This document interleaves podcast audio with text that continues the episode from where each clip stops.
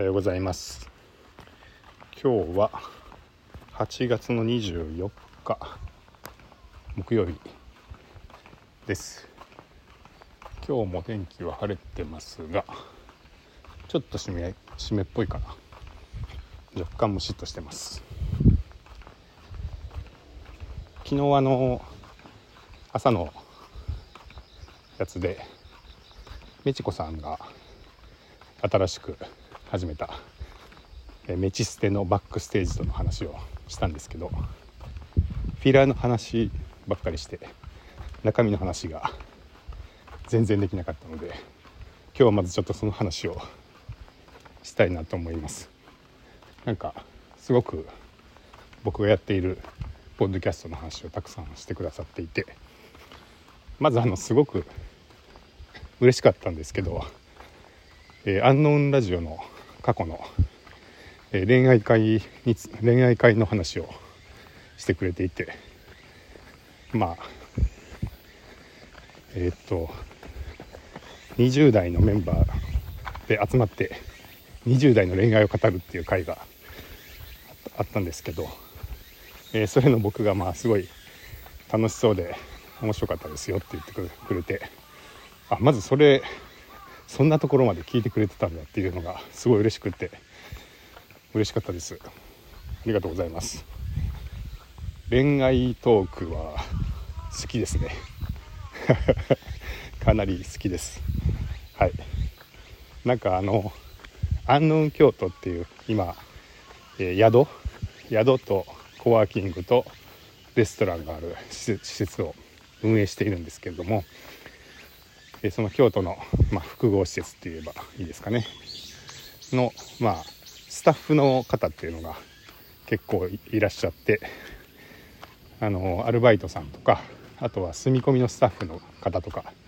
まあ、何人か大体いるんですけど。でまあ若い方がやっぱり多いんですよね。20代の方とかが。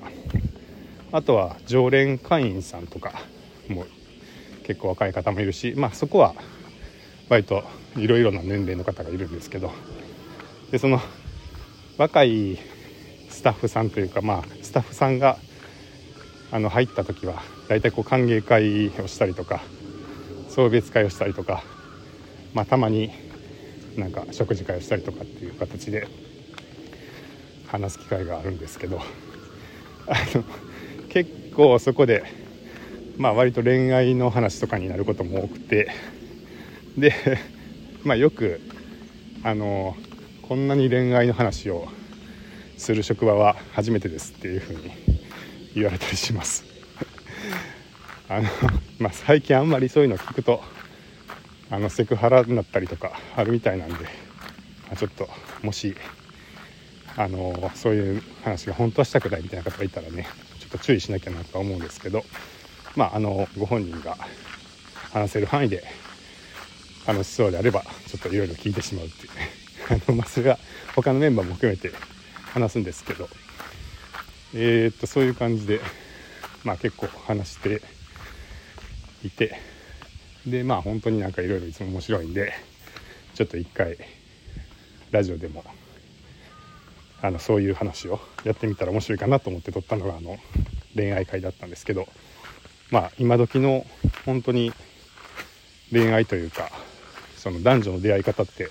まあ、特にコロナ中は本当に何て言うんですか外に出られなかったので自然に街で出会うみたいなことがなくて本当にでもみんなどうやってるんだろうっていうかどうやって出会うんだろうっていうのは、まあ、結構切実な問題でもあるかなと思って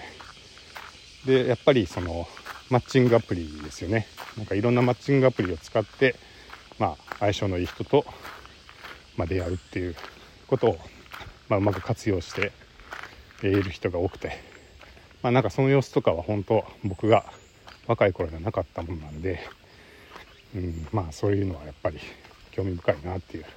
こう人間がね人と出会う出会い方が変わってきているっていうのはすごい面白かったし、まあ、っていうのと、まあ、やっぱり あの恋愛の話はなんか面白いですね。あのウキウキしますね。はい好きです。はい。そしてまああれですね。高所恐怖症系の映画。その「フォール」っていう映画の紹介をしたのを受けて、えー、メチコさんは、まあ、チンサム映画、まあ、チンサムあるいはタマヒュンっていう風に、えー、おっしゃってて、まあ、僕は若干そこの表現はあのぼかしたんですけどっていうかあんまりあの知らなかったんですけどそんな言葉があるんですね。はい。チンサムタマヒュンっていうんですねっていう。はい、えー、なるほどっていう感じがしまして、はい、まあまさに、はい、玉ひゅんでございますっていう感じですけど。で、まあ、男性は「ございます」今あの登山道で、えー、男性の方とすれ違って挨拶しました。あの、えー、となんだっけ。あそうそう玉ひゅんですね。聞かれてたらどうしよう。あのまあえっ、ー、とその男性はえー、玉ヒュンがあるとして、まあ、女性はちょっとどういうどうなんだろうっていうのなん全然あのどういう感覚なのかわからないのでどうなのかなと思ってたら、えー、て言いました。お腹が浮く？内臓が浮く？ような感覚っていうふうにおっしゃってて。はあまたそれはなんかわからない感覚が出てきたなって感じですけど。えー、なんか内臓が浮くような感覚になるそうです。はいもうこれは実感としては永久にわからないですよね。お互い。ねはいまあでもとにかくあのまあそれそれで、えー、そのチンサム映画として「ザ・ウォーク」を挙げられていましたけどあの僕も見ましたウォークは。ですけどはい。まあ、フォールはそのそれよりもやっぱりより、はい、チンサムタマヒュンかなと。まあ強度もそう強度って何やろ。まあそのそうですね。タマヒュン度合いもそうですしやっぱりその持続時間っていうか 話してるんかな。あのはい。まあ持続時間が長いっていうね。あのこれいつまで続くのかっていうぐらいあの長長いのでまあちょっとそういうのを求めてるかどうか知らないですけれども。あの過去過去最長の玉ヒュン体験みたいなもしもし興味のある方いたらちょっとあのフォールね。あの面白いんじゃないかと思うんで。まあもう何て言うんですかね。映画を見るというよりはちょっとアトラクションみたいななんか遊園地のあのちょっとヒヤッとするようなジェットコースターみたいなの乗るみたいな若干そういうもうもはやアトラクション乗るみたいな感じに近いかもしれないですけど。はい。それはそれでね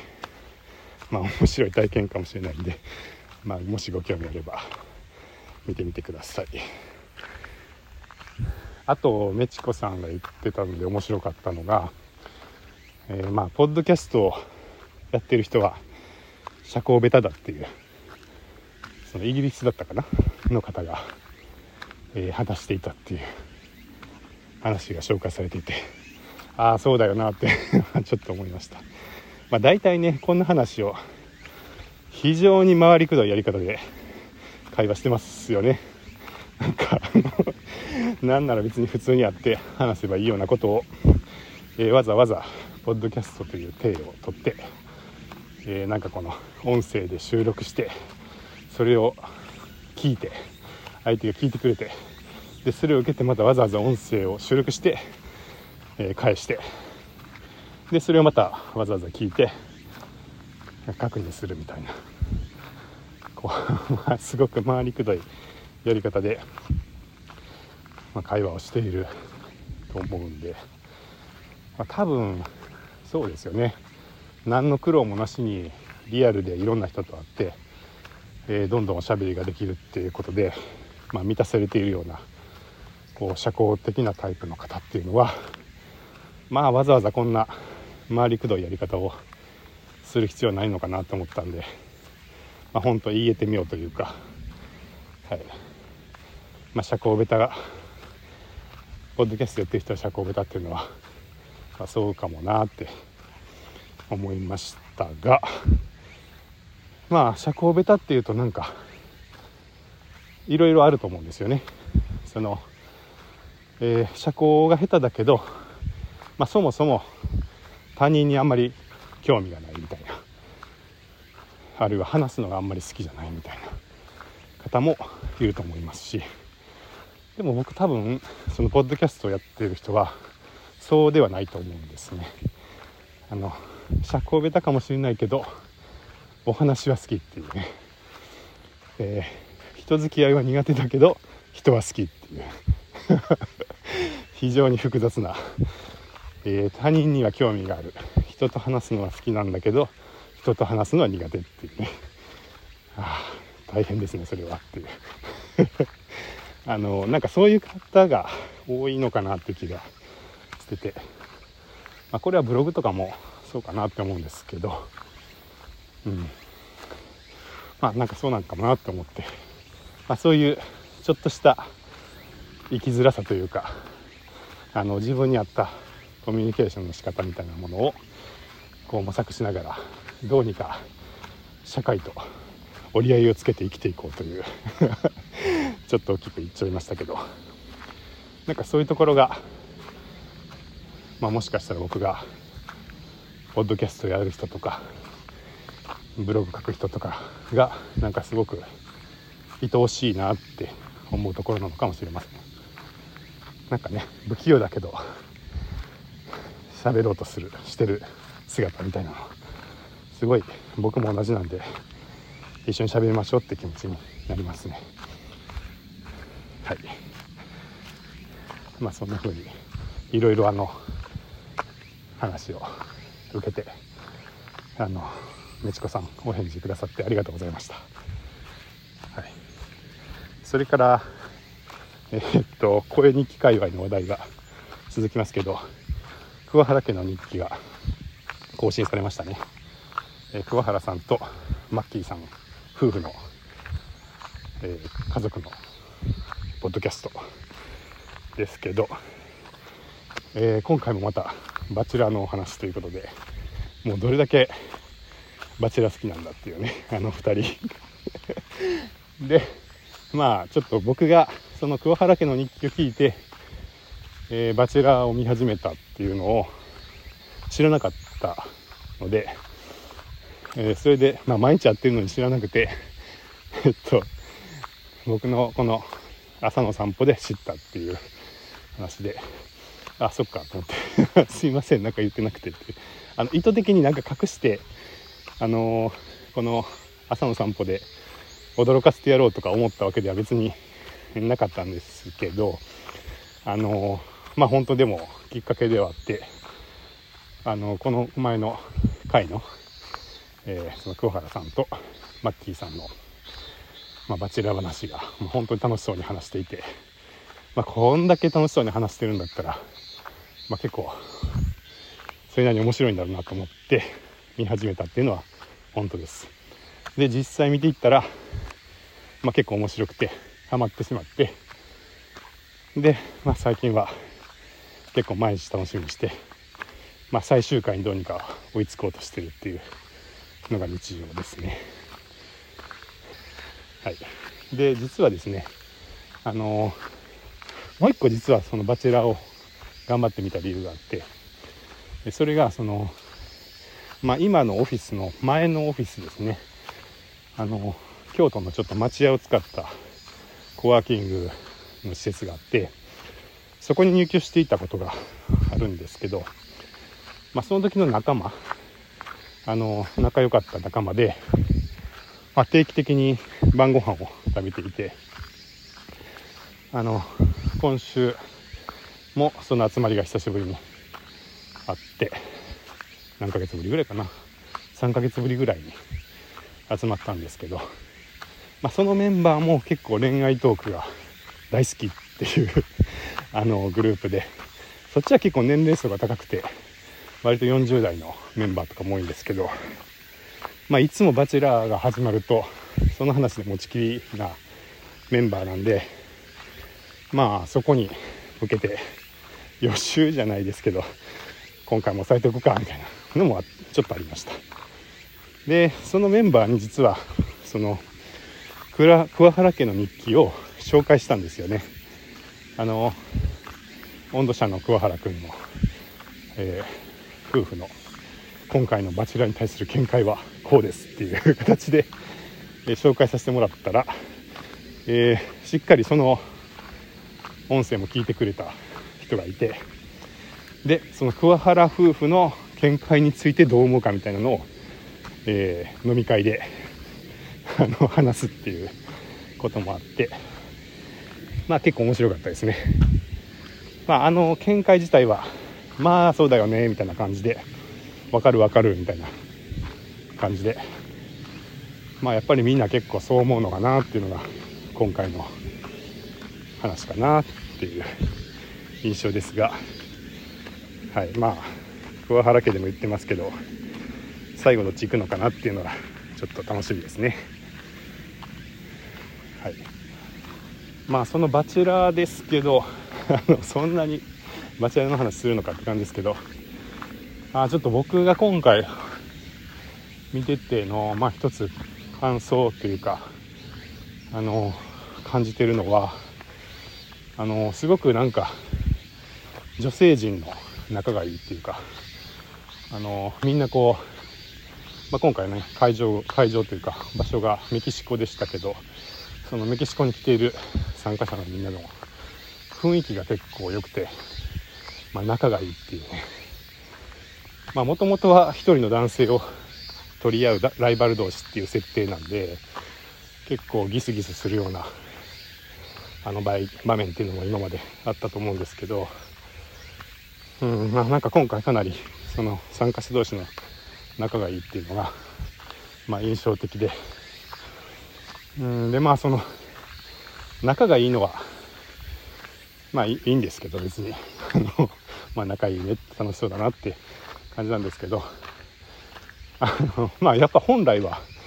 ねなんかその男性の人が理想の女性を1人見つけるっていう、まあ、1人選ぶっていうものだったと思うので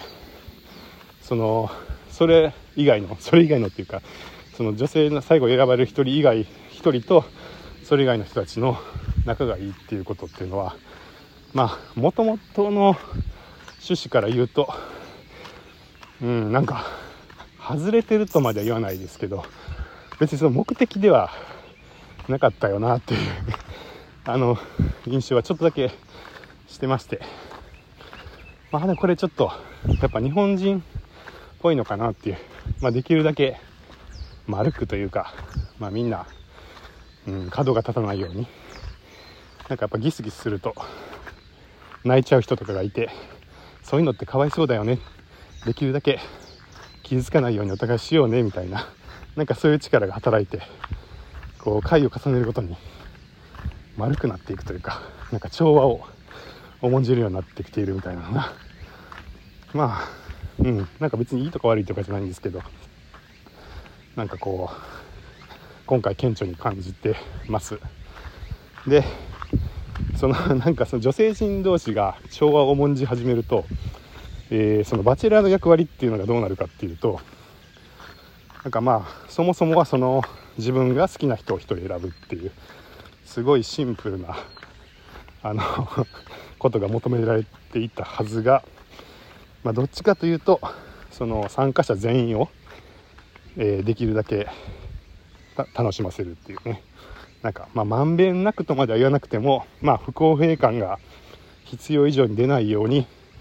まあ、みんなを楽しませるみたいな、なんかそういう資質というか、あの、行動が求められるんだなっていうのが、まあ、ちょっとあって、まあ、実際ちょっと、それは不公平じゃないのみたいな、あの、例えばデート行く相手が、えー、偏ったりすると、私はまだデートに行っていないのに、あの人ばっかりどうしてなのみたいなことで、